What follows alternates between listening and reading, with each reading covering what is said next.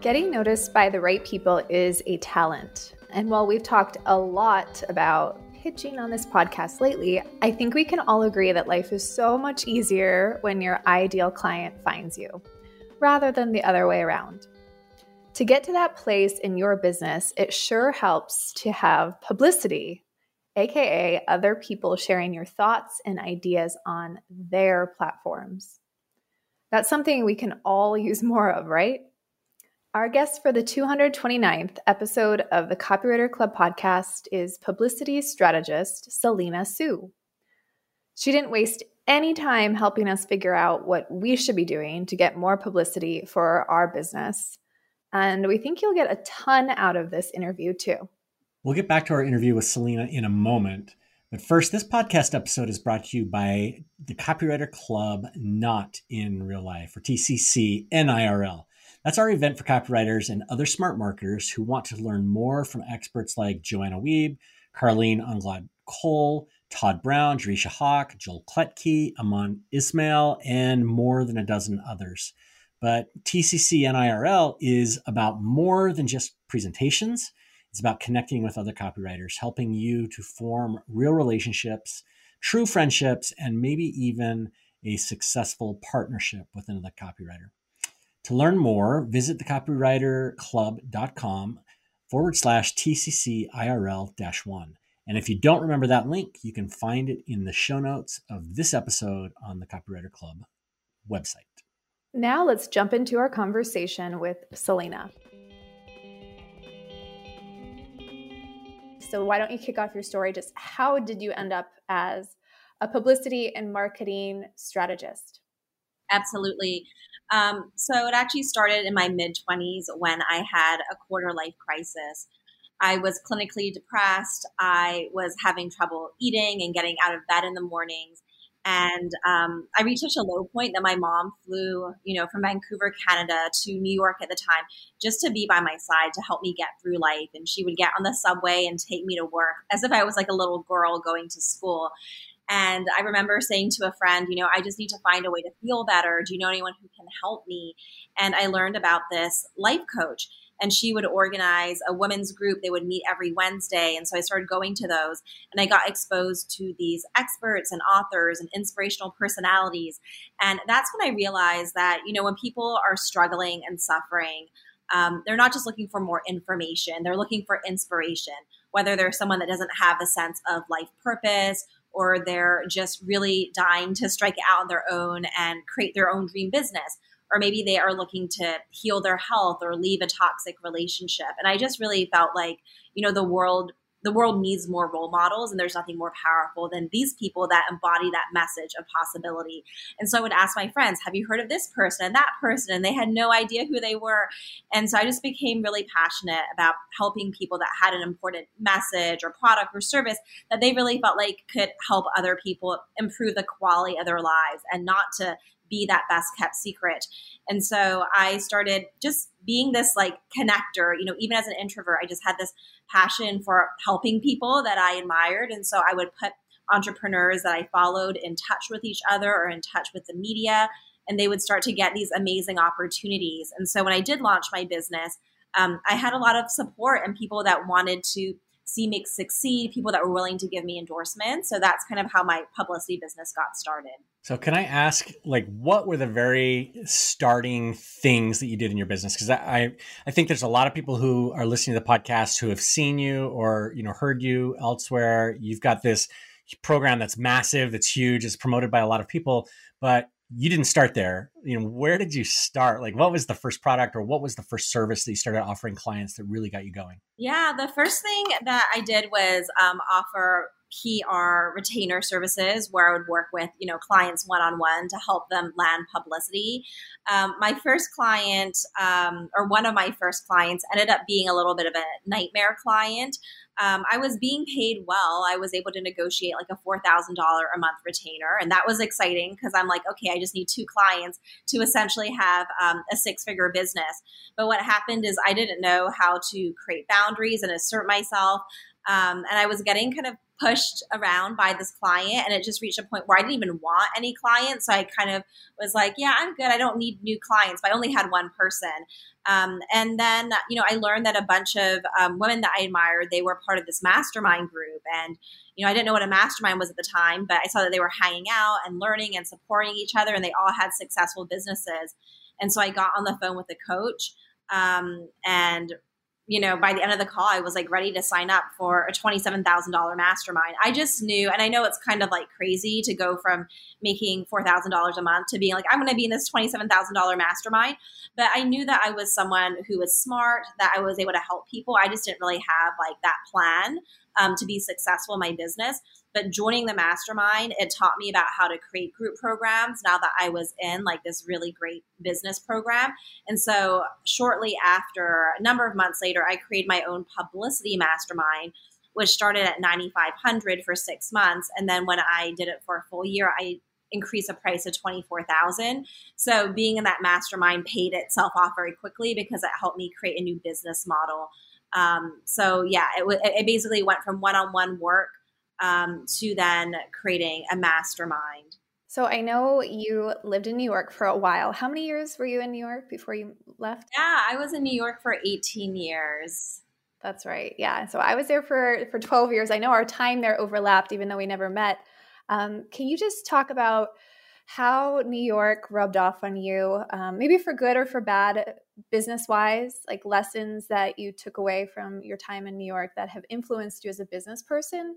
Um, and maybe even personally outside of business? Yeah, absolutely. I mean, New York is such a magical city, and I'm grateful that I went to college there and it opened me up to a lot of different opportunities. You know, I would organize conferences um, at Columbia University and NYU, where I went to school, undergrad, and then um, business school. And so I got to interact with a lot of high profile people. I had people like Arianna Huffington speak at my conference um, Pattie Sellers, who had built Fortune's most powerful woman in business brand, um, and so forth. And um, you know, there were a lot of opportunities there to be a connector and to connect with the media. I would reach out to people in the media um, who I didn't really know, but I would invite them to events that I was organizing. Like I would organize champagne brunches over the weekend with girlfriends and other people in the media. And the secret to getting um, creating events that people want to attend is like basically having at least two anchor people that others want to meet. Like this famous person is coming, or this really cool person is coming, and so yeah, it gave me an opportunity to build relationships. Um, not that you have to be in person, but you know, um, it, it, can you know be helpful to have that as an option. And then I would say, like in New York, um, you know, Elizabeth Gilbert, she talks about, you know, in her book, Eat, Pray, Love, how there's a word that encapsulates every city. I think for Rome, it's like sex. And for New York, it's something like. Wasn't it ambition? Was it ambition? It was, yeah, something like that. I think it might have been strive, or maybe it's achieve. Um, but for me, yeah, I feel like New York has a striving energy where even if you're successful, even if you're a successful lawyer or an investment banker or, or you're performing on Broadway, there's always someone that's more successful than you. It's like never enough. And there's like this striving, like hustle energy. And um, I feel like that's a bit of my nature. Like I'm very, you know, I'm a driven person, but I, I think that there's also something a little bit unhealthy about that. And also being an entrepreneur, I mean, there's constantly reasons to stay busy, right? Um, so I think New York was good, but I did find myself, you know, at one point like working all the time. Well, many points, right? Just working so much and realizing, you know, I'm really craving something different. So eventually I moved to Florida and then Puerto Rico. Um, and I have a much more, you know, balanced lifestyle now, but I'm also grateful for all the lessons and experiences I had in New York. So maybe, Kira, we just need to move to Puerto Rico, and the balance yeah. will happen. It sounds uh, it's the magic, the magic elixir. I'm up, I'm up for it. it helps. You know? Like when I lived in New York, like people were always coming to town, um, and so there's always a reason to meet up with people.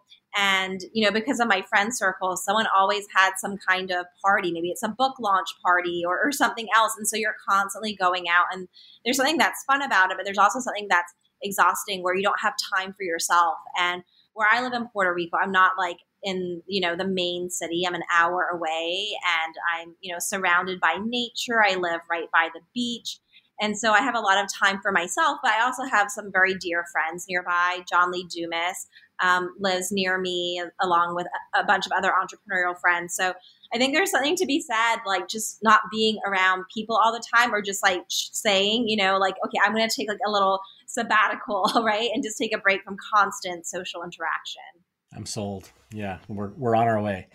So, Selena, I know we're going to talk a lot about publicity, um, but before we do that, can we define what you know when you when you talk about publicity and uh, you know sort of getting out there or whatever? Uh, I know a lot of people have different definitions. You know, like is it writing a couple blog posts? Is it something bigger? Can we define what that is so that we can really dig into this thing that you're so good at? Yeah, absolutely. So publicity is all about getting your work, your message out to other people through like a third party platform. So it's not about you, you know, publishing something on your own blog or emailing your own newsletter, but it's um, it's media outlets, um, places like you know magazines, TV, um, guest posting on other sites, podcasts. I also really think of influencers and experts as part of the new media today because a lot of influencers they do have their podcast or their newsletter list um, and different platforms where they can really promote your message. Like maybe the interview is in a podcast, but it's an Instagram live and you're getting in front of their audience. And so I think that you know every entrepreneur should be getting publicity and can be benefiting from it because you know it's one thing for you to tell the world, hey, like I'm the best at what I do do. But if you're the only person saying it, like the message is only going to go so far and mean so much to people. It's really powerful if there is a podcaster that's admired in your industry saying, oh my gosh, you got to check this person out. They're amazing. Or maybe you're on a list of like the top 10 copywriters to follow in, you know, this year and so forth.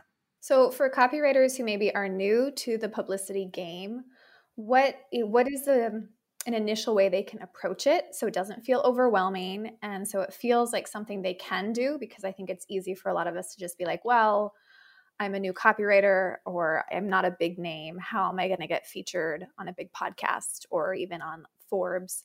Um, how can we make it more approachable for copywriters? Yeah, absolutely. I mean, I think the first thing to do is identify your low hanging fruit like a lot of us, you know, we think about that dream opportunity, this idea of going from zero to Oprah. And that's not, you know, what happens to anyone, right?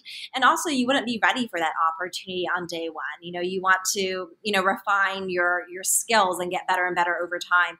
So I think a lot of us feel like, oh, we don't know the right people, but um, you know, many of us, if we were really to like think about it, like whether it's going through our LinkedIn profile or our phone or Facebook, there are people that we know um, that have podcasts or who have been on podcasts and could potentially make introductions to podcast hosts um, or people that have platforms where you could write. Um, you know, one of the things that I talk about is this concept of uh, the publicity pyramid. So if you imagine a pyramid, there's different levels. So the bottom of the pyramid is your home base. This is your online presence.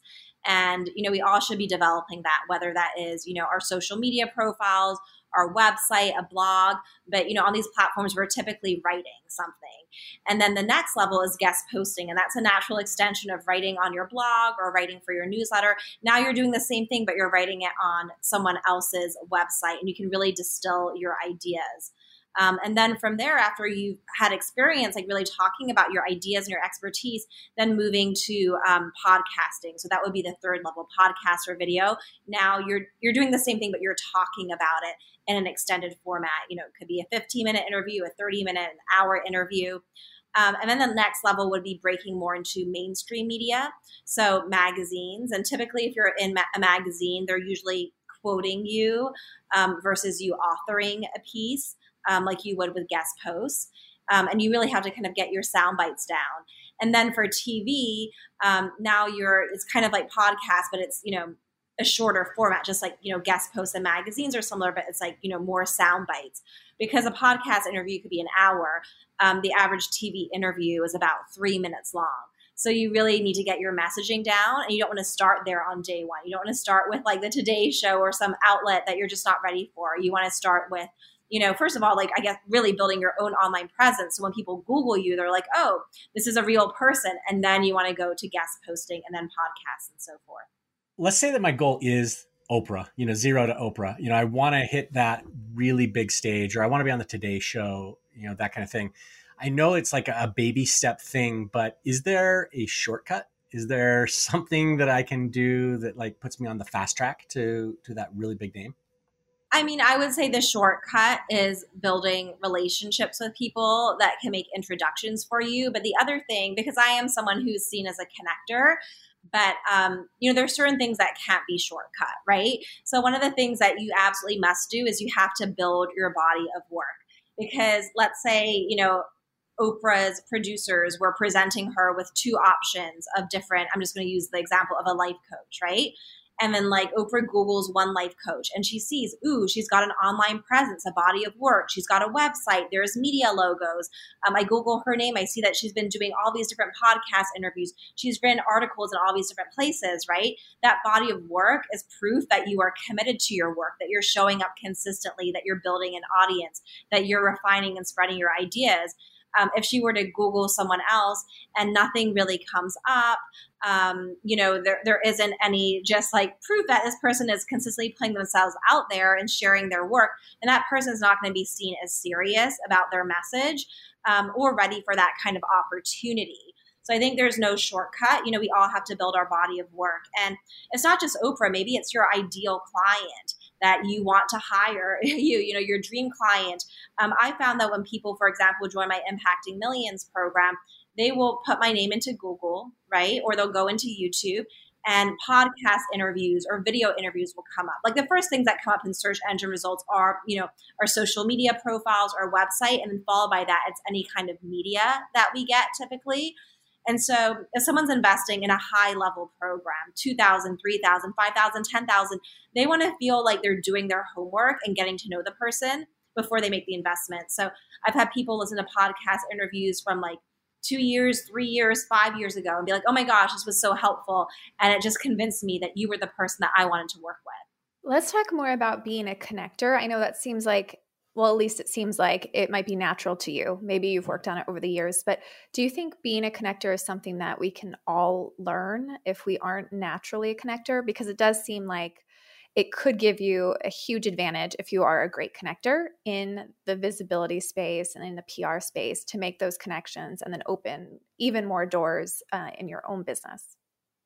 Yeah, I mean, I think being a, you know, well, a couple of things. One is I think that everyone has different gifts, right? So we don't all need to be connectors or we don't all have to be, you know, great copywriters or great public speakers.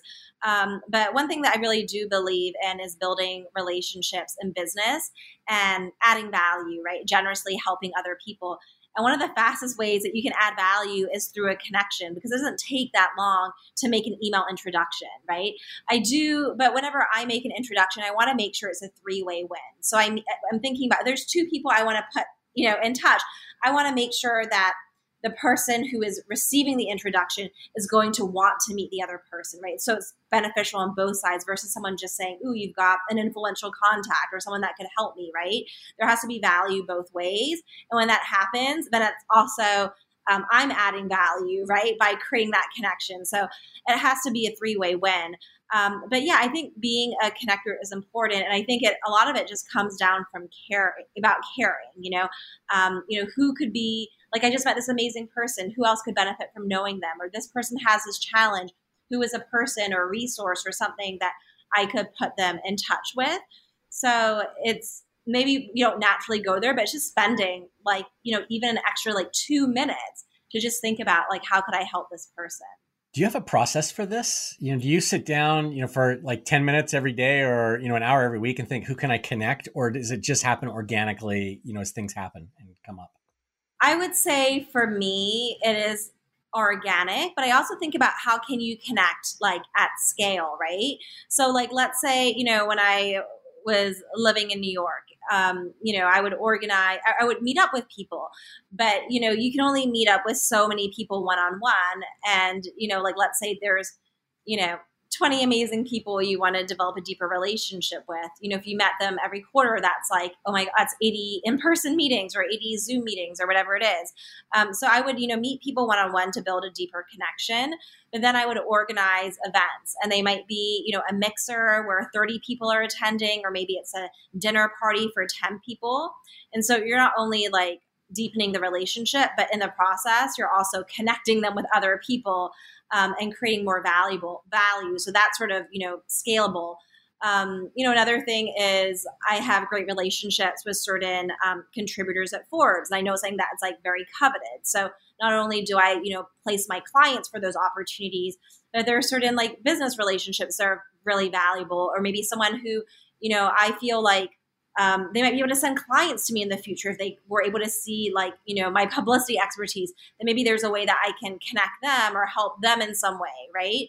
Um, and so you know there, there's a lot of things where you could be helpful to one person but you could also be helpful to 10 people or 20 people or 30 people by organizing the event or sharing that contact with multiple people. I think it's easy for someone listening to be like well Selena can do this. Like you're a unicorn. You can put together events and assemble people. Um, but what's interesting too that you've talked about is that you're you are an introvert, and so it's easy for us as copywriters because so many of us are introverts to be like, well, I can't do that because that's not my style. That's not my natural inclination as an introvert. So could you just talk about um, to the introverts, like what are our superpowers as introverts that actually allow us and empower us to do a great job with PR and visibility because we're an introvert? Yeah, I mean, I think that one of the benefits of introverts are that, you know, we're thoughtful and we think through things a lot. And so I want to talk about relationships and I want to talk about publicity, but there's ways that we can, you know, use our introversion to our advantage. So um, I'm all about building, you know, deep and meaningful relationships. And so when I would organize, let's say, like a, a you know, brunch in, um, you know, New York. And I would call them champagne brunches just because it has a nice sound to it, right? You don't have to order. Champagne. It sounds like more fun when it's a champagne brunch. Yeah, exactly. Right. So it's like, you know, I understand that when I'm reaching out to people in the media or entrepreneurs, everyone's so busy. So you have to give them a reason to want to come. So how can you make it more fun? Um, you know, maybe pick a really fun restaurant that people you know would love to go to. Has great food and when we've got six of us or eight of us we can try you know more things. Um, thinking about you know who are maybe two anchor guests that are going to attract the other people. And you know what i would do is i would actually partner with a friend. Um, so me and the friend were like two of the people attending the brunch. And then let's say we each invite three people. Well then we've already got eight people at the brunch you know so it's not kind of all on you. Um, and i would also like to think about like you know um, like plan like two brunches at a time because if someone was like oh i can't make it this sunday i would be like oh totally get it. We're actually doing another brunch a month from now if you're interested in joining us right? And so if you just kind of keep doing that consistently um, you start building your network. And you know with the media i think a lot of times like people will send pitches and it's kind of this spray and pray approach where it's like let me get like this big list and let me just like copy and paste and send the same thing to everyone. Um, but you know just remembering that there's a human being on the other end and that if something feels impersonalized then you know automatically people are not going to pay attention. Um, so it's less about like oh i you know i'm so bold and i've pitched like you know like 30 places but why don't you just focus instead on just pitching like three or five places, um, but writing something thoughtful and meaningful. You know, one of the things if you're pitching yourself to a podcast is like listen to three episodes. And if that feels like a lot, maybe listen to the first 20 minutes or something and really get a sense for it, right? Like do your research. Um, because sometimes people pitch themselves for opportunities that aren't even a fit for them, anyways. Um, but they're just like spraying and praying, um, and that's not you know very effective. So we've talked a little bit about you know being able to do our own events. You talked about the pyramid of you know how we can level up with our publicity. Let's say that I am a copywriter who has zero, you know, almost zero online presence. You know, I I am that hidden gem uh, that has something to share, but I don't even know where to get started. My Instagram is a picture of breakfast on vacation two years ago. You know, I am I'm nowhere. Where should I start in order to start building that body of work so that someday I can get onto the podcast or I can get onto the local TV show or you know featured in a magazine somewhere? What's the first thing? Yeah, absolutely. I mean, the Well, the first thing would be, yeah, developing your online presence. And so if you want to be known as a copywriter, then on your social media profiles, maybe it's, you know, your LinkedIn profile or your Instagram, like updating your bio so it's clear, you know, what you are about. Um, the next thing would be to have some kind of website, even if it's like a one page website with like a one paragraph bio, you know, stating who you are and a photo of yourself, right? Um, so that would be like a way to get started. You know, when you're pitching yourself for like opportunities like guest posting, um, a lot of times people don't necessarily need to see that you have a big audience. They want to see if you're a good writer, if you have um, something thoughtful to contribute. So, um, you know, the first thing that you need to get clear on is what do you want to be known for? What are your expert topics? Um, so for me, like my main expert topic is publicity and you want to think about like how does your expert topic connect to your core offer? And so for me you know the main way that people work with me is through my impacting millions program. You know let's say like 80% of people come through that. Okay well that's what i want to be known for. Um, at one point i had a mastermind and we would talk about things like you know hiring team members or creating webinars and things like that. And even though those are theoretically things that i could talk about in an interview but I don't want to because I don't want people coming to me asking questions about like, you know, how do I hire my first team member? How do I create my webinar, right? So think about like, well, what is the way in which you help people? Is it one-on-one services where you are copywriting for them? Is it a group program that you have? Um, like I mean, even in this interview, like I've talked, you know, in a natural way that I have a program called Impacting Millions, right? I, I love helping people kind of go from best kept secret to being a star in their industry. And so um, if you're clear about like making sure that it's obvious, you know, what you do, um, and also like what is that topic that you want to speak to. In my case, publicity, which would lead people to my offer, and for a copywriter, they would talk about something that somehow connects to writing or expressing their thoughts or building their brand.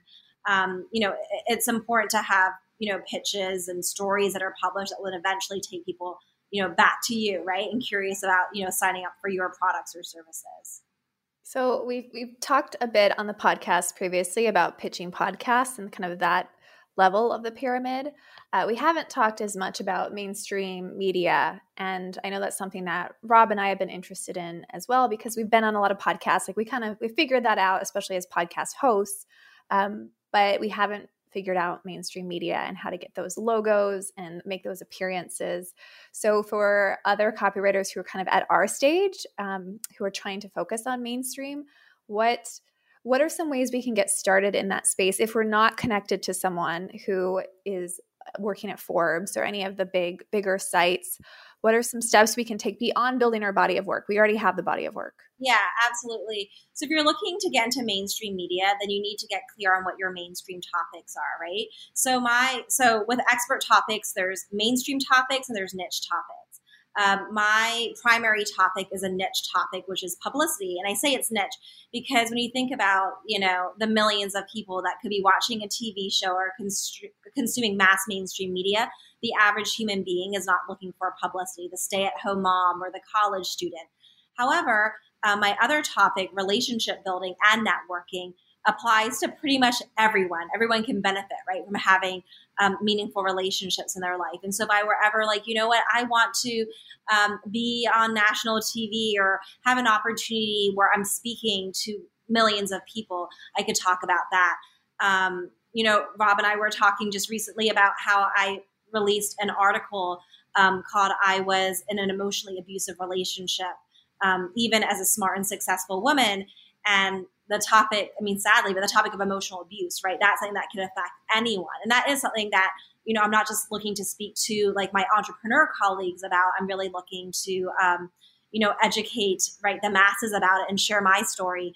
And so I've seen people who, for example, they teach webinar funnels or certain copywriting techniques that want to break into mainstream media, but they need to figure out what's a different expert topic, right? So maybe their expert topic is making money online. You know, with a pandemic, people have realized that, you know, they need to find alternative ways to make money. and writing is one of the easiest ways to you know make money where you don't have to go back to school learn like a brand new skill set it's things that you already do or maybe it's proofreading and things like that so maybe it's tied to like making money online or working from home or um, you know, there, there's so many other topics that you could tie it to that have a mainstream appeal, and it could still be what you want to talk about. But when you just position it in that way, um, then you can unlock those mainstream opportunities.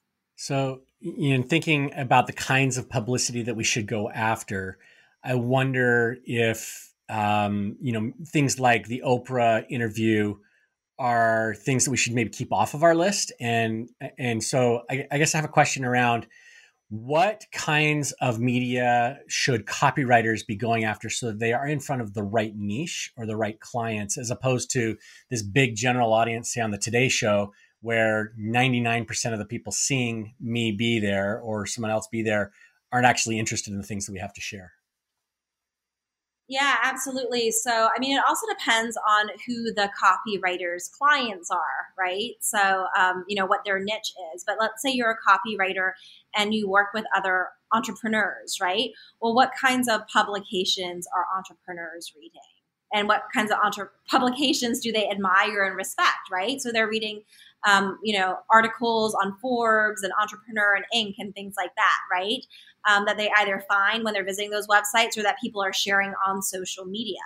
Um, so if you're a copywriter and you're featured in those kinds of places and your ideal clients are like, wow, I want to work with someone that knows how to break into those publications, um, but also like someone that has been basically chosen by them, right? Um, you know, when you're featured in the media, it's sort of like this um, you know, endorsement of your work because it is selective. Not everybody gets these opportunities. Um, you know, a technique there. There's kind of two fun techniques I like to share when people are thinking about where should I be seen in the media.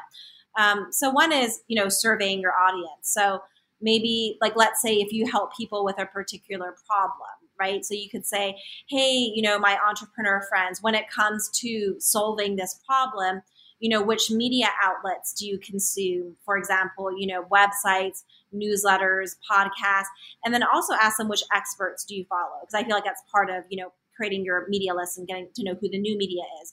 So people will tell you like where they're getting their information from so that you can build a list from there. But the other cool thing is the follow the leader technique. So let's say you know you get names of you know a dozen or plus people that um, your ideal audience is following when they're looking to learn about you know your area of expertise. You can simply go into google and type in their name so their name and the word podcast and right away like a list of podcasts that they've appeared on will appear. And you do that with five people and then you have a list of like a couple of dozen of pod- podcasts and if the leaders in your industry are appearing on these shows, these are ones that you may want to look into and consider yourself. Okay, there's a lot to talk about in here. Uh, Selena mentioned investing in a very expensive mastermind when she was first getting started, Kira. And I'm kind of of two minds on this. You know, I, I've heard people being very critical about, you know, that whole idea of pay to play. And then, of course, we've got examples like Selena's, where you know she jumps into something that was very expensive at the very beginning of her career, and it paid off for her in a really big way. So, I guess maybe the, the way to ask this is, as I'm thinking about this, I'm I'm thinking that you and I maybe agree on this. That you know we've told people who aren't uh, able to afford our programs, you know, not to borrow money, not to you know to go out on a limb, but there's something magical about putting yourself on the hook for accomplishing results that buying into a program like this can be. So, like I said, I'm kind of of two minds of this. Um, I think it can be a powerful strategy for you know lighting a fire under yourself, but also something we need to be a little bit careful about because we don't want to create obligations that we're not able to fulfill on. Yeah, I mean, I've joined uh, high end masterminds too, where it's it, it's a bit of a stretch and maybe even a, too early where I shouldn't have joined it quite yet. And you just figure out how to swing it. I don't think that's feasible or realistic for everyone. And that could just end up being very stressful. Um, but yeah, I think the key is to find out if the program is worth it, if the mastermind is worth it. Um, we all know there are lots of really powerful, useful masterminds, um, but there are also a lot that just aren't worth the high ticket price and we hear we hear about them frequently because we talk to so many copywriters about other masterminds they're in too, where it's just they're paying this exorbitant fee and not getting as much back in return. So I think for me, it's like I've done the research ahead of time to make sure that it is the right investment um, and to make sure it's the right timing and you're willing to show up too and um, get the most out of it, especially if it is a stretch. Yeah, I, I, mean, for me, as I was thinking about this, I think there's maybe a couple things to think about. You know, being very clear on what you're going to get out of a program, being really clear on who it is that's running the program, and making sure that that's a person that you can trust.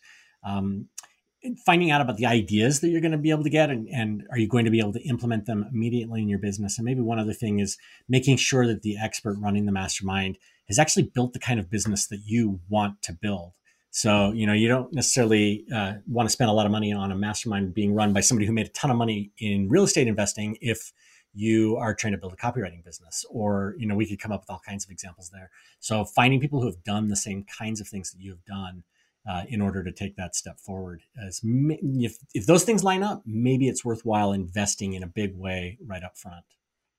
Yeah, or you know, it could be you share similar values to the person running that group. So most likely they're attracting other people who share similar values if that's important to you. Um, I think it's also worth asking if there's any type of uh, refund policy, any type of guarantee. A lot of masterminds don't have guarantees, but some do. And um, I know for us, that's really important to offer because we don't want to ever make someone feel like they're stuck in something that's not valuable or just not the right people for them. So I think that's a really important question because uh, the right business owner running the program will want to make sure that you're in the right place and that you're not stuck paying for something for a year if it's not really the right fit. Yeah. So just kind of wrapping up on this idea, you know, joining a mastermind for, you know, thousands of dollars or even $24,000 a year, like what Selena did, not for everybody. But if you're in the right situation, if you know that it's going to light a fire underneath you, if you're in a, in a mastermind with people that you, you know, you're going to get those ideas, you know, you're going to be able to get the connections, whatever can definitely make it worthwhile. Yeah, and for Selena, clearly she's a connector, which we learned in this conversation. That's why she's so great at what she does is um, in publicity. And so, for someone like that, if your natural gift is connecting people and making those really strong relationships, being in a mastermind is the best place to be because you can really show up and um, and build those relationships and connect as many people as possible in that room. But uh, like Selena said in this conversation, not everyone's a connector. Not everyone has to be a connector.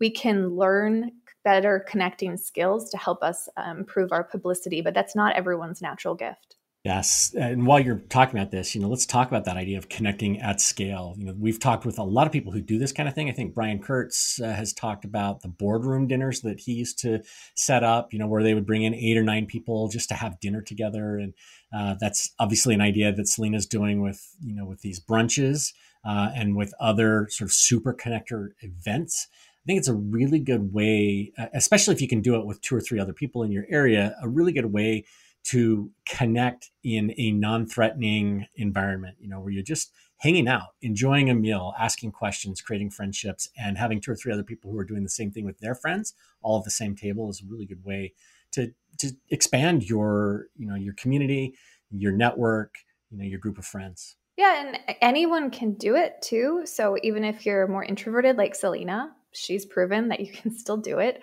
Um, it does may pay off to invite someone, maybe a friend that might be more extroverted, um, might be more comfortable being the center of attention. If you're planning larger events, it could help to have those people on your team or at least friends that are at the event to take the pressure off you. But um, that's something I did when I was living in New York City too. I'm building my businesses I held similar events to what Selena shared. I think it's just also baked into the culture in New York City and quite common there. But we can all do this today, even virtually. I know we can't have dinners necessarily with um, eight people to introduce eight different people, but we can we can hold virtual events. We can even have lunch or dinner events or happy hours virtually we can go bigger and have summits or coordinate webinars. So there are plenty of creative ways we can connect virtually today until we're able to start planning and meeting um, in person. Yeah, that reminds me, I'm going to have to get together with a few of the copywriters here in Salt Lake City. reaching out to you know Sunny and Doug and Gwen and a few others, and just let's go hang out. Another idea that uh, I think is worth touching on, you know, as as Selena was describing the publicity pyramid, you know, it struck me um, because of, of, course I'm asking about like the shortcut, like how do we get all the way to the top? How do we get to that, you know, Oprah interview? But as I started to envision the pyramid as a set of stairs, it makes a lot of sense. You know, you can, you can, it, it's best to take stairs one at a time, you know, and you easily move yourself up. You can probably skip a stair occasionally and still be fine. Um, and I suppose if you're in really good shape, you know, you can take stairs three at a time, no problem. But uh, you know, looking at it from a business standpoint and this publicity pyramid, obviously, you, if you can, you want to start out at that bottom rail, building your own platform, your own website, and then you know, leveraging up to the guest posts, and then leveraging up to podcasts. You might be able to take two of those stairs at a time, but nobody is going to take five stairs at a time or six stairs at a time to get to that top level, no matter how good your business is, no matter you know what kind of condition you're in yourself it really is one of those things where you need to build on what you've done before in order to to use the leverage that that um, pyramid or that staircase uh, gives you. And so, again, just as I was thinking about it, I, I, think that's worth repeating what she shared there because yeah, you can't skip steps, or at least you can't skip more than one step at a time. And I love what she shared about your body of work, and it was just a really good reminder that we're all creating our body of work every day. It all matters, even the, the um, any events that seem insignificant or even you know a guest post that seems insignificant may show up as part of your body of work when people google you because they're looking you know to see if you'd be a good speaker at their event. And so i like that idea of like the long term building your body of work long term even as it may shift over the years and maybe it's more copywriting focused now and it changes in five years and is focused on something else, but it's still part of your body of work. And so we we all have the power to control that and to build that so that we are ready for the next level of the pyramid. And so we have that body of work when we are, you know, waiting for Oprah to call.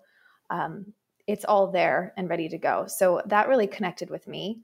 And I, I think for the two of us, Rob, we're probably on the level of the pyramid where we are need to do focus on more appearances on bigger publications. And we've kind of done the podcasting. We're not going to stop doing that and showing up on other podcasts because there's a whole pyramid, even when you look at podcasting, as far as like size, um, how many listeners, how many downloads. But I think for the two of us, that's probably the next level is just getting more publicity and those bigger publications.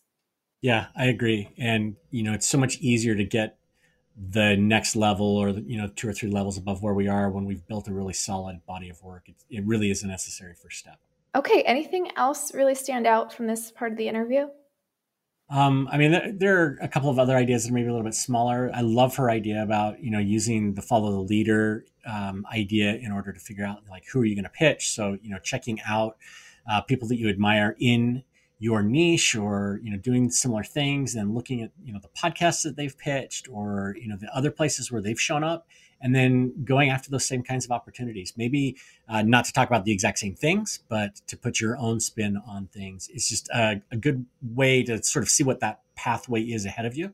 Um, because other people have already done this. You don't have to reinvent everything.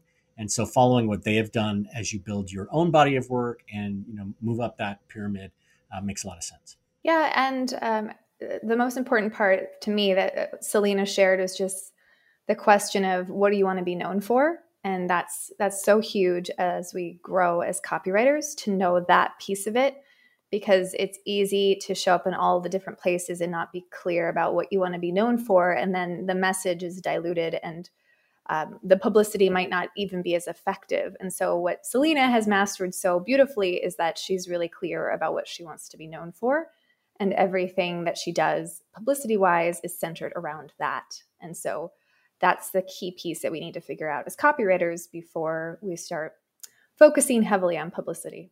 Yeah and this isn't necessarily the same thing as niching although if you have a niche clearly you want to be known for those kinds of things so you'll talk about that. But uh, even if you decide you don't want to niche or that you're going to work in several different niches um, this is maybe something that crosses the lines of all of those or things that you can talk about um, that uh, aren't dependent on niche knowledge or, or know-how um, so that there is still a reason for you to show up in other places. So, yeah, I agree. That was um, a good bit of advice. All right, let's go back to our interview with Selena and talk about how things have changed in the publicity world since the pandemic. Can we talk about the the landscape, the um, media landscape, and how it's changed, and even how it's changed over the last year, maybe because of COVID too? And so, as copywriters, maybe what we should focus on visibility wise, maybe also what we shouldn't focus on because it's no longer working, even though it worked five years ago, and just kind of like the changes and trends that you've seen over the last year. Yeah, absolutely. I mean, I would say like with podcasts, for example, um, you know, a lot of the best podcasts are run by entrepreneurs who are really busy and they've got their own, you know, their own goals and objectives. They've worked so hard to build this audience of people that knows, likes, and trusts them. And so if someone's going to go on their show, it's not just whether you're an expert because there's a million experts. It's whether you know they feel like they would have good rapport with you, whether you have a good reputation and and shared values. Not that people will always know these things, but you know people are looking at the bigger picture. Is this someone who you know there is this alignment that I would want to put in front of my audience, right? Um, and so that's why I think it's really important to build relationships and also focus on low hanging fruit. Um, you know, when I go on to podcasts, like I'll share like my free gifts like in advance with the podcast host, um, so they can take a look at it and they can like talk it up. Um, you know, so there, there's things like that. So a lot of times when someone's appearing on a podcast, there's a tiny bit of a relationship or a friendship versus sometimes with traditional media, like you might be coming onto a show cold. They've never heard of you before. You know, it's like someone, you know, the producer's like, let's put this person on. Whereas like the podcast host is a person who is selecting the guests and interviewing the guest and you know has that relationship whether it's a before relationship or they're looking to to build a relationship so that's kind of um, something to keep in mind. And then the other thing i would say is that a lot of media they want people that you know are featured in their articles um, or on their shows you know to, to promote their episodes or share it in some way whether it is you know sharing on your instagram stories or your newsletter or facebook and all of that. Um, it's a way to build the relationship. And also for the um, the subject right the copywriter the entrepreneur it really benefits you. I think that sometimes we think you know if we get a piece of publicity then we're completely done um, but that's really, you know, sometimes that's just where we're just getting started. It's important to let your existing audience know that you are being featured in the media, that you have this great interview for them to listen to, because it's a way of also nurturing that relationship with your audience when they, you know, get to understand your personal story in a deeper level or your expertise through an interview. Um, so I always talk to entrepreneurs about how important it is to publicize the media they get, and sometimes it might not be possible to publicize every single thing but you do want your audience to be seeing your media pieces. And I mean, there's a couple of things that you can do. I mean, one of the things that you can do is you can send a newsletter out. You know, maybe it's like, I'm so excited, you know, um, tomorrow I have a big article that's going to be released in Forbes for the first time. And I would love your support. I'll be telling you how tomorrow, right? And I've seen people, all sorts of people do this where, you know, they, they announce the article and then they'll give people swipe copy um, and give their audience an opportunity to share it or say, you know, if you share my article, you could, um, you know, be entered to win like some amazing prize or a free spot in my course. And the articles that go viral, a lot of times it's also because the person featured in the article is helping drive some traffic to it. Um, so with Forbes, for example, if they see, oh, a lot of people are like clicking on this article, then they'll start to show up more prominently on their website and on their homepage right? And then it snowballs into something much more. So I think the role of the entrepreneur really um, promoting their media pieces and, and being engaged and like taking responsibility for the results of their media is something that we have to be thinking about today. All right, Selena, you've convinced me. Uh, I need publicity. Um, but as I'm thinking about this, uh, are there people who should not be seeking publicity? You know, maybe a stage of business that it's just not the right time or a kind of business that publicity can't help out, or should everybody be looking for ways to to get out in front of their best clients and and get media attention? Yeah, that's a great question. I mean, I believe that every entrepreneur can get publicity for your business because publicity, you know, is all about amplifying what you're already doing, right? So there's a reason why you got started in your line of work, right? There's like a passion, there's a story behind it. And there's also like problems that you're solving for your clients and ways in which you are an expert. Um, so, you know, you're already, you know, you have your personal story, you have your expertise and oftentimes we're already publishing content on our own website or on our social media platforms or for our newsletter. So why not you know put that on another website where more people can find about you? And you can also build your brand authority and a credibility. Um, so we already have content for publicity and there is really an unlimited number of opportunities to get your message out there. Even if you're starting small and starting on a friend's blog or a newsletter or a podcast or so forth or you know being a guest speaker in someone's program like that's a really great visibility opportunity that could get you in front of ideal clients. So i think that everyone you know deserves to have their work amplified in some way. And it's just figuring out you know what are the right opportunities for you. And we know a lot of copywriters struggle with the mindset around publicity too at, at all stages not even just new copywriters around just like who am I to be the expert? Who am I to pitch Forbes, um, to pitch podcasts? So I'm sure that comes up in your program and maybe even with one-on-one clients. What what does that usually look like, and how do you advise um, them to work through it so that they can focus on publicity and not get stuck in that trap? Absolutely. Um, yeah, so I'll share a personal story because I can really relate to you know the fears around visibility. Um, when I was starting my business, I was um, I had an opportunity to be interviewed by a client who really wanted to put me in front of her audience. She you know believed in my work, and I was hesitant because I was really I saw myself as a behind the scenes person versus someone that was meant to be in the spotlight. Um, but I also knew how powerful publicity was because I was getting it for all my clients. And I also had that desire to grow my business and be seen. And so I said yes to this interview, and it was a Skype interview, um, you know, split screen interview. And I remember being really nervous about the interview. And afterwards, I watched myself and I noticed that I did not have, you know, great eye contact. I was also talking way too fast. And I had my interns count my filler words. And at one point, they had counted 137 filler words, you know, us, you knows, ums. And I was so embarrassed. I was like, felt like I was watching this horror movie. And I remember saying, you know, we can't release this. This was such a disaster. Like, clearly, I'm not any good at this. And one of my interns said to me, honestly, Selena, I think that it was a good interview. I really don't think it's as bad as you think. I think people will really like it. And I remember being so stunned. But then I also thought, like, what if that's actually true? What if it's not as disastrous as I think? And so I shared it with my audience and stepped away from my computer for a little bit. And when I returned, I um, there were there were emails from people being like, wow, I loved your interview. Thank you so much for sharing it. You really have a way when it comes to words and storytelling. And I remember being so shocked. I thought I had done a terrible job.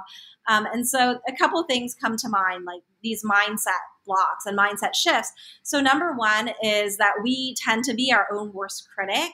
And the truth is, we're usually not as bad as we think. And so, if we're like, oh my gosh, I can't do a podcast interview, or I, you know, I don't I'm not ready for this and that, it's usually not as bad. People don't care as much about the things that we think are so important. Like my website's not 100% up to date, right? Most people really don't care. They're too busy thinking about themselves. Um, number two is that, um, you know, it doesn't make sense to compare ourselves to other people. And we have to compare ourselves to ourselves because a lot of times, you know, we'll look at people that we admire. Maybe they seem so eloquent, or maybe they're like gracing like the TED stage, and we're like, oh my gosh, I can never be on stage or, you know, speak in front of a group like that. And we have to remember the people that are doing those things, they've probably been doing it for a handful of years, whether they've been putting themselves out there for five years, 10 years, maybe even 20 years.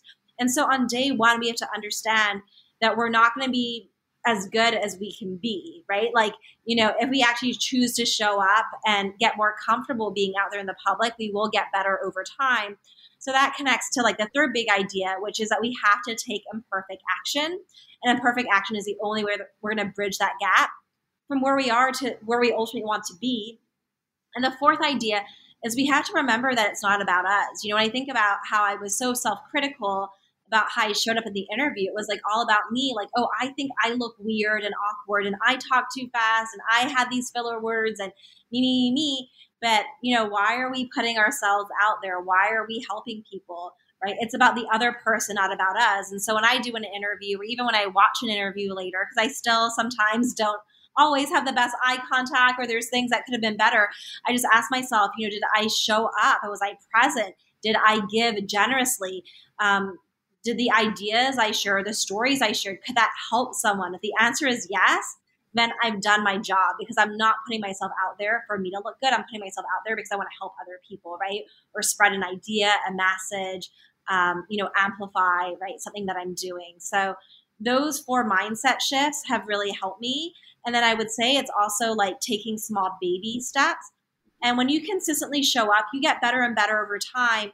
And what, what's really exciting is sometimes the things that are so completely terrifying, after we do them um, over time, it actually becomes second nature and it can feel very empowering and now liberating, right? To to put ourselves out there, to do the interviews, to be on that stage, right? Physical stage or virtual stage and share our, our work and message. So I have a related question to that. Um, you know, what do you say to somebody who they they want to do the interview, they want to get out there and start talking, but they think, well, I can't talk about copywriting because Kira talks about copywriting, or I can't talk about um, publicity because Selena got there first and she's already talking about it, and I don't have anything new to say here, or you know, I can't talk about mastery because John Lee Dumas has already been doing that for three years, and what am I going to add? You know, what what do you add, or what do you say to that person? Yeah, absolutely. I mean, I think there's so many opportunities for publicity, and people are always looking for different voices. You know, like with a podcast, you're not going to have the same guest back 10 times to talk about the same thing, right? You're going to be looking for, you know, typically different guests for every episode. Um, and even in magazines, you know, oftentimes in an article, they're not just quoting one expert on a topic, they may have, you know, five different experts within the exact same story. And also you know not everyone is going to resonate with someone who is maybe a top expert. You know let's say if you're um, looking for let's say business advice right? You might not want to hear from someone who is like 30 years in business with like a really big company. You might want to hear from someone who is maybe two years ahead of you and really understands the challenges that business owners are facing today. Or maybe you know there are these really big deal famous copywriters that were you know famous back you know 10 or 20 years ago but maybe there are people right now who are doing more relevant things or who are more relatable to you right? So um, and i also know like for myself a lot of people have been drawn to me because i am introverted and i understand you know the fears that hold us back versus maybe someone who's a publicity expert and from day one they were that person that was running to grab the microphone on the stage and like you know i was born for the camera right um, and, and, those people can be successful too, right? But I think you know there, there's just there's really and truly space for all of us to get these opportunities.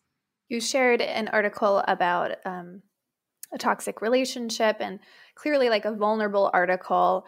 Uh, I know that you've posted other articles kind of similar to that where you really open up and share parts of different parts of your life. Um, has it been something that's come easily to you all along throughout business, as far as like sharing and opening the door to other aspects of your life, or is it something you've done more recently? And as a follow up to that, um, what's been the impact of that and sharing this other side of of your business and, and your um, your life? Yeah, I mean that's a great question. I wouldn't say that I've always been super duper open I mean, I I'm someone I tend to like lead with my expertise. And yes, I've built relationships and so people, you know, maybe I talk about like events and things that I plan. Um, but in terms of things that are so truly vulnerable, I'm not someone that consistently puts myself out there in that way. Um, but you know, it kind of reached a point where I felt like this was something that I wanted to break the silence on for myself um, because I just really felt like it could help um, so many people. And when I talk about abusive relationships, you know, in my case, it was with a romantic partner that got involved in my business. But abusive relationships could be with a mentor, could be with a boss, could be with a family member, right? Um, and I think, you know, a lot of times we think that, um, you know, like when I grew up, there was that saying, you know, sticks and stones may break my bones, but words will never hurt me. And I think it's normalized, like even in workplace cultures, you know, there are abusive bosses, even in political leadership, there are people that use like abusive language. It's like kind of normalized. And we think sometimes, unless I don't like have um, like a bruise or a scar, right? Like physical abuse, like that's the only kind of abuse, right? Um, but emotional abuse can be really damaging. And, um, you know, it's something that I just really, really wanted to dive into um, because I think a lot of people can feel trapped, and sometimes we even feel trapped in like an abusive situation with a client, and we don't know how to get out of it. And I think that when we're in these situations, there's a lot of shame. And we kind of feel like we even tell ourselves, oh my gosh, like we blame ourselves, right? Or, you know, we make excuses, we rationalize it. And when we put so much blame on ourselves and shame on ourselves, then we stay quiet and we stay stuck. And so normalizing that this is something that happens and we need to be able to recognize those patterns and eventually, you know, hopefully, right, find the courage to break free from that. I just felt like it would it was really helpful and I wanted to with the article, you know, and I would love if you could link it up in the show notes. But, you know, I kind of share my thought process, which I think is really important. Like, how did I, you know, being someone who is smart and successful, like how did I fall into um, this you know, abusive relationship? What got me to finally leave the relationship? What was I thinking during all the times when he would put me down? Why did I return to the abusive relationship? How did I finally leave? You know, just really understanding how people are thinking. Um, and I think, you know, even if you're not in a situation like that, it can help you understand maybe what a friend or a loved one is going through so that you can, you know, better support the people that you care about.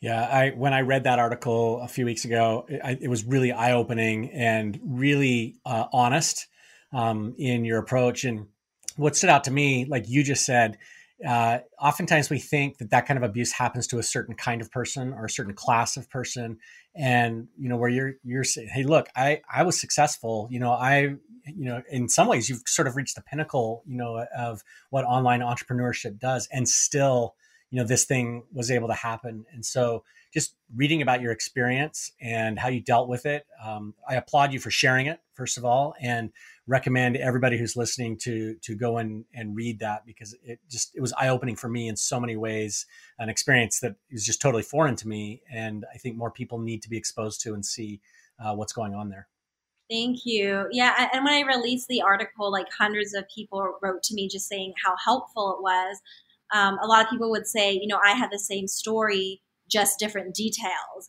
because you know there are certain, um, you know, hallmark signs of abuse and things that abusers do. Sometimes it says that they have like this playbook somehow, but I, I know they're not sharing a playbook.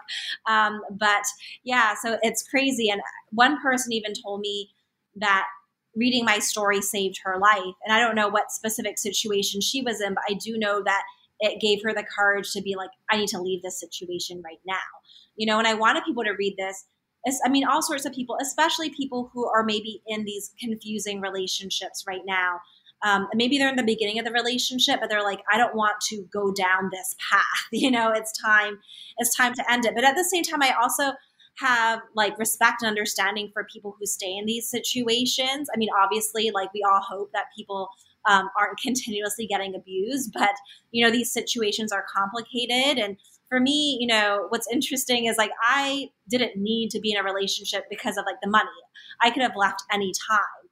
But um, psychologically, you know, I felt trapped in the relationship. And also my unhealthy work lifestyle kind of kept me trapped in the relationship too.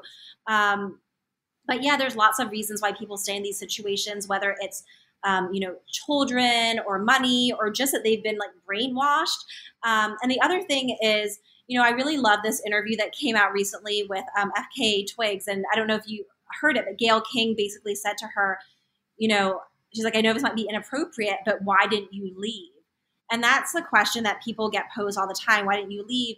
And she said, you know, I know, Gayle, that this is coming from a place of love, but I just have to take a stance and I'm not going to answer that question um, because that shouldn't be the question. It should really be to the abuser why do you keep you know abusing women and keep people trapped in this way? And the thing is it was so bad. That's why i couldn't leave right? So you know oftentimes people that are abusing people they will try to um, keep them and control them in these relationships by maybe threatening them in some way or um, saying that they will release a secret about them or a lie or that they will hurt other people or you know tarnish their reputation discredit them. I mean the list goes on and on.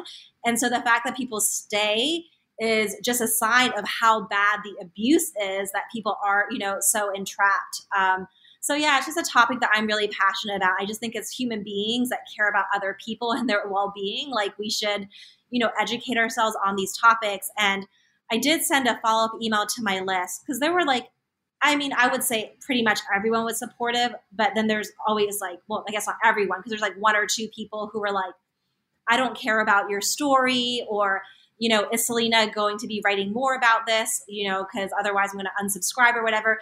And so I, I did realize, That's okay, ridiculous. Right. It's so rude.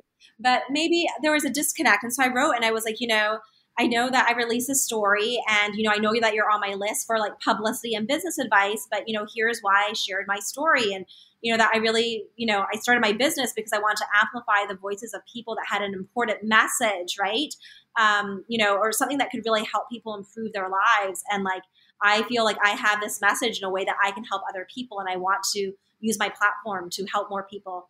And also when I think about you know helping entrepreneurs grow their businesses it's not just about you know the strategies and tactics it's about the human being. And if any human being is in a relationship where they are being abused and their boundaries are being violated they can't be their most expressed self the best version of themselves right? And so i think all these things actually are very you know interrelated. It bothers me that people don't understand why that's an important message to share and and also why you're able to do it because it's your platform and you can share the messages that are important to you. But anyway, I'm glad that you shared it and we'll link to it. Um, I would love to know. We ask frequently, Rob and I are curious about people's practices, kind of daily rituals, and especially because so many of us do know you and you know we we see where you've come in your business and how you've grown. I'm just curious kind of how you structure it could be the the day or the week, whatever is easier for you to think about, um, so that you are operating at this next level, right? This kind of CEO level, um, thinking at a higher level than maybe you were when you were just getting started. So, how do you think about your day or your week so that you're operating at that high level? Yeah, I mean, a couple things come to mind. One is, um, and I've been doing this for about a year, um, but I work out with a virtual trainer, and I I do that five days a week. Um, I just find that it's really powerful to begin my day with exercise. So I do 30 minutes a day, which is, you know, it's great to do it consistently, but it doesn't feel like a lot. It's like a great way to just kind of get started and to help me get like mentally and physically strong. And also when I was going through that emotionally abusive situation, I wasn't taking care of like my my mind and my body. So that has been like a really stabilizing force. And also it was great because, you know, with everything happening with COVID and you know, just, you know, we're, we're working in high stress times, right? So exercising daily has really helped me. Um, I also make a morning smoothie and I put my Organifi green powder in there. So I'm always getting my greens in every morning. I've got something that really energizes me. Um, another thing is I'm always thinking about how can I delegate as much as possible. And two of my main tools for that are Voxer, you know, sending people voice messages and handing off tasks to them or sharing my thoughts so they can like take them and run with them. And I also use Loom a lot to record video.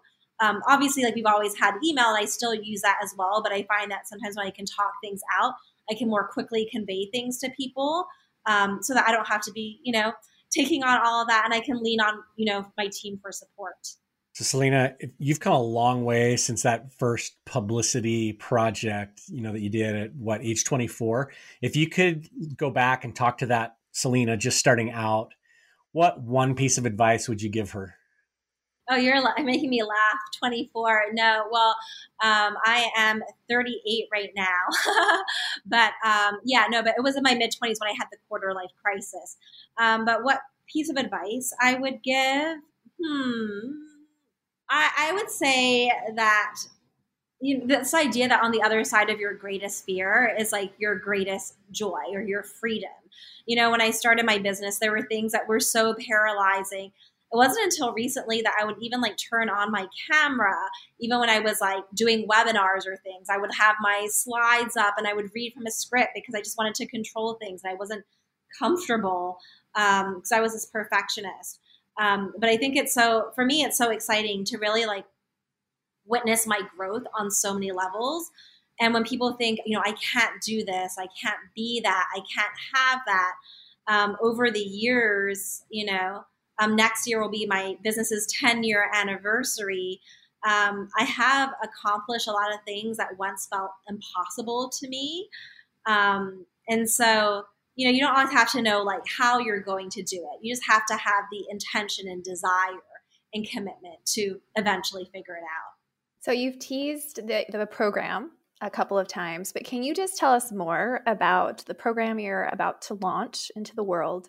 um, and you know what the transformation is and kind of what's uh, included in that for anyone who knows that they need help in this area. Yeah, absolutely. Um, so I have a program called Impacting Millions, and it's all about helping entrepreneurs go from a best kept secret to really being seen as an admired leader in their industry. And I believe that publicity is the fastest way to gain that instant credibility.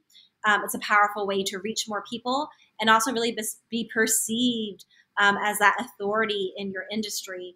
And so I show people how to figure out what kind of publicity makes sense for their business because it's different for everyone and like what are the opportunities they should be pursuing and then how to get them. So we cover how to land, you know, incredible, you know, guest posts, podcast interviews, opportunities to be a featured guest expert in someone's program or mastermind group or virtual stage, um, magazines and TV. And some of the people that join Impacting Millions, they maybe just want one of the pieces of pub- types of publicity or so forth, but we really show them how to get all of it, right? So it's kind of like a, a very complete product. Um, and then every month we have, you know, coaching calls where there are opportunities to get your pitches reviewed, um, get feedback on your story ideas, and throughout the year, um, we have additional like calls and, and working sessions and challenges um, to really support people with getting publicity. And we've had people in the program, you know, land um, pieces in Oprah magazine to you know Forbes and top interviews. And I think you know when you have a goal that you're really passionate about, it's important to be a part of a community of like-minded people who are working on the same goal and can support you in getting there. So impacting millions, it's an online program, but it's also um, there's also coaching, there's also community, um, and it's just powerful, like the transformation that happens. And, you know, for me, when I think about publicity, it's not just like, oh, I got this interview, I got this quote, you know, and yeah, that does do so much for, you know, credibility and brand building. But for me, it's also about stepping into your full potential, making that decision that, you know what, I want to be a leader in my industry. I want to be seen that way. I want to reach more people. I want to inspire more people. I want to really make my biggest impact. Um, and for me, I don't know, I'm the kind of person where I never want to feel like I didn't give something my all. I didn't know if I could ever achieve that goal or, you know, I always want to make sure that I'm pushing myself to really see what's possible. And so if anyone's listening to this and, you know, and especially like for the copywriters, they are actually my most successful students because they have an advantage because they're so good at writing and developing ideas and having these incredible thoughts for other people. Now just apply it to yourself and your own business and your own brand.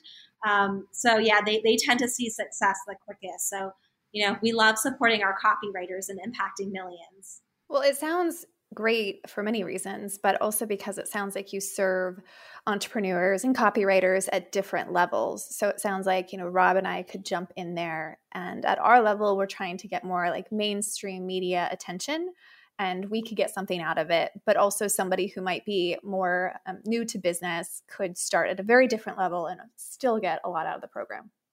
Absolutely. Yep. Oh, and I also want to share my free gift with your audience. So I have my Impacting Millions publicity video series. So this is a totally, totally free video series um, that they can get, and they can go to the copywriterclub.com slash Selena, S-E-L-E-N-A. And so there are three short videos that really outline what you can do to get publicity. And each video comes with a free gift. So video one comes with a list of 200 media outlets to get your wheels turning, right? On some of the places that you might want to be featured. If you're like, I don't know where to be featured, that's going to give you some ideas. Um, gift number two is a 12 month publicity calendar. So it's over 40 pages worth of store ideas, special dates and hooks to get into the media for each month. And then the third gift, which goes with a third video, is my seven step publicity action plan to put all the pieces together. So you're really maximizing the impact of publicity for your business. So, like all the things I just talked about, you get when you sign up for the Impacting Millions publicity video series. And it's like 100% free. Um, of course, down the road, we'll let them know about Impacting Millions and they can join us and go deeper.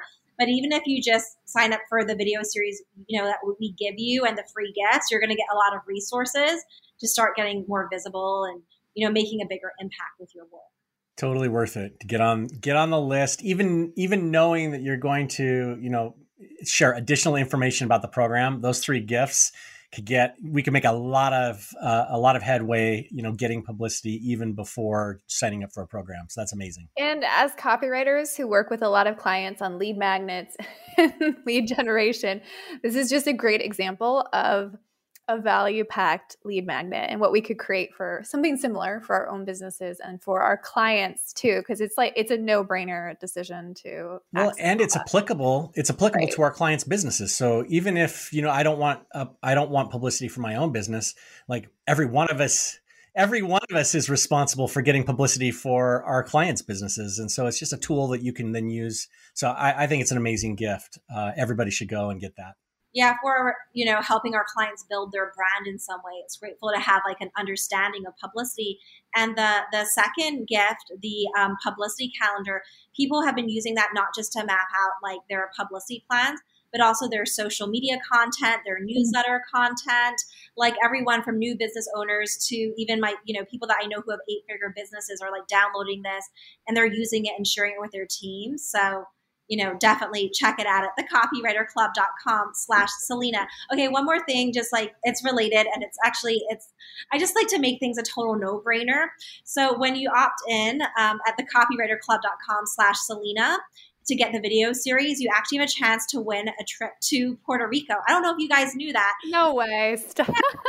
okay, I'm in. Yeah.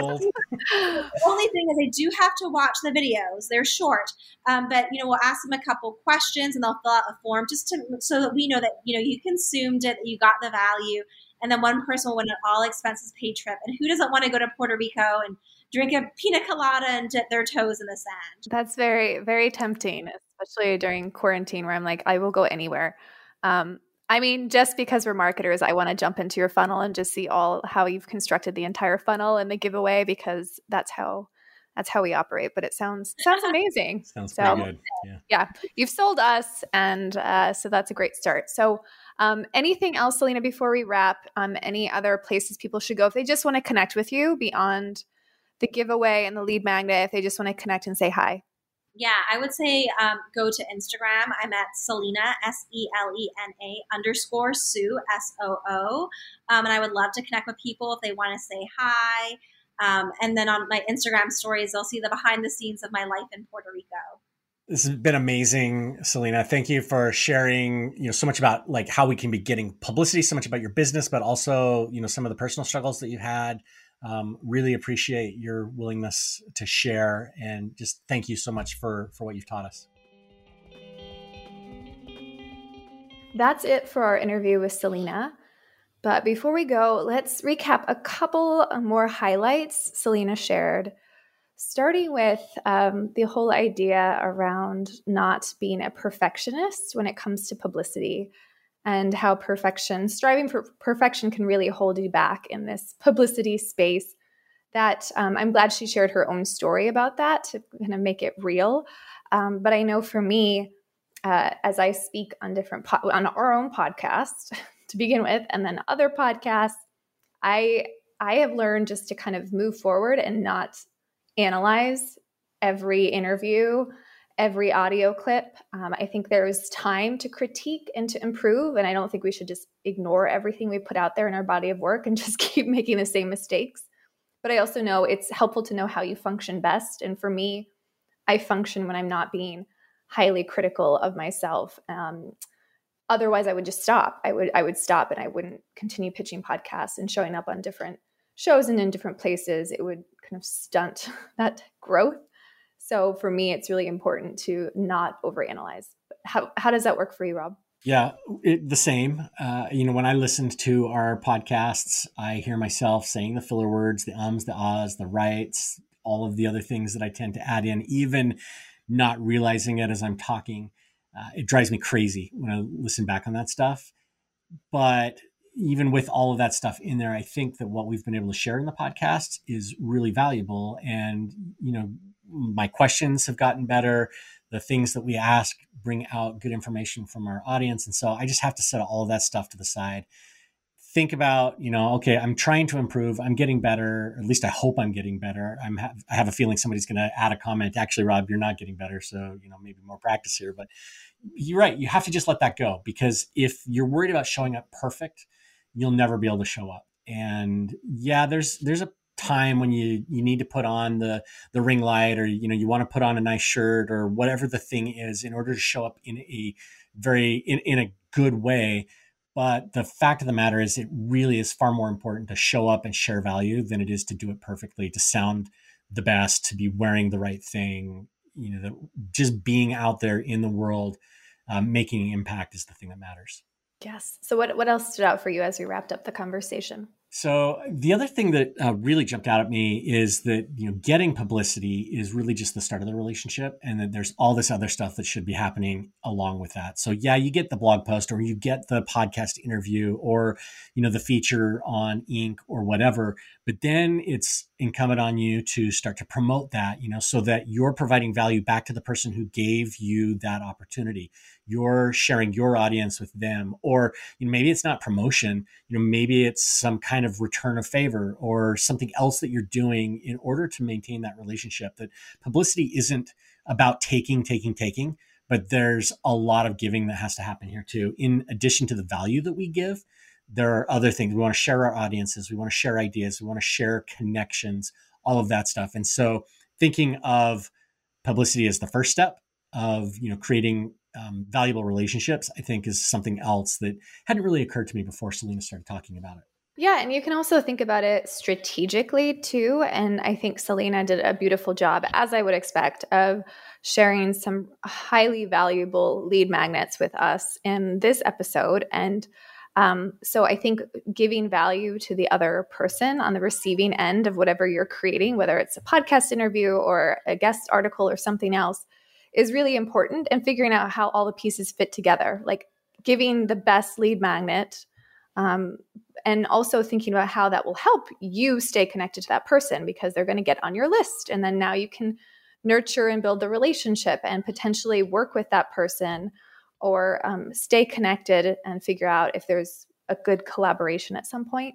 So um, I I think it's almost like a masterclass in the way that Selena even you know sat through and this interview with us the way that she pulled together the pieces so it was not just a podcast interview um, but it was something that could add value to p- listeners adds value to us because we're happy that she's creating something for our audience to share and also will help her too will help her business will help her grow her community reach new people and stay connected to those new people so for me it was just really fun to see her in action yeah, I agree. She also, you know, asked for that pretty URL or, you know, that dedicated URL. It's the copywriter club forward slash Selena. We talked about that before the whole episode went because, again, she's thinking like, how do we make it easy for the listener to find the stuff that I'm giving away? And we've had a couple of other people do that on the podcast, but not very many. Usually, you know, they leave it up to let's just link to it in the show notes or whatever. And it makes it far more memorable and far easier for somebody who is listening to this while they're in the car, you know, driving a carpool or picking up groceries, or maybe you're out on a run or whatever to remember how to get all of that stuff that she just gave away. There's there's not three or four links that you have to remember. You just have to remember, go to the website forward slash Selena and it's all there. Yeah, it's so smart. I should be doing that when I go on podcasts, but I have not been doing that at all. So again, we can all learn from this as we're focused on our publicity so Selena shared the article, you know, where she talked about her her relationship, and I don't know that we necessarily need to go into you know that again. Um, definitely go read that article. It's um, her experience is amazing, and what she pulls out of it is a great lesson for all of us, even if we're not in that kind of a situation. But it struck me as I was you know listening to it again um, that the ability to share content like that with an audience that you have built on something else, you know, where she's talking about publicity and you know how do you go out into the world, and then she throws this uh, very personal article about something totally different.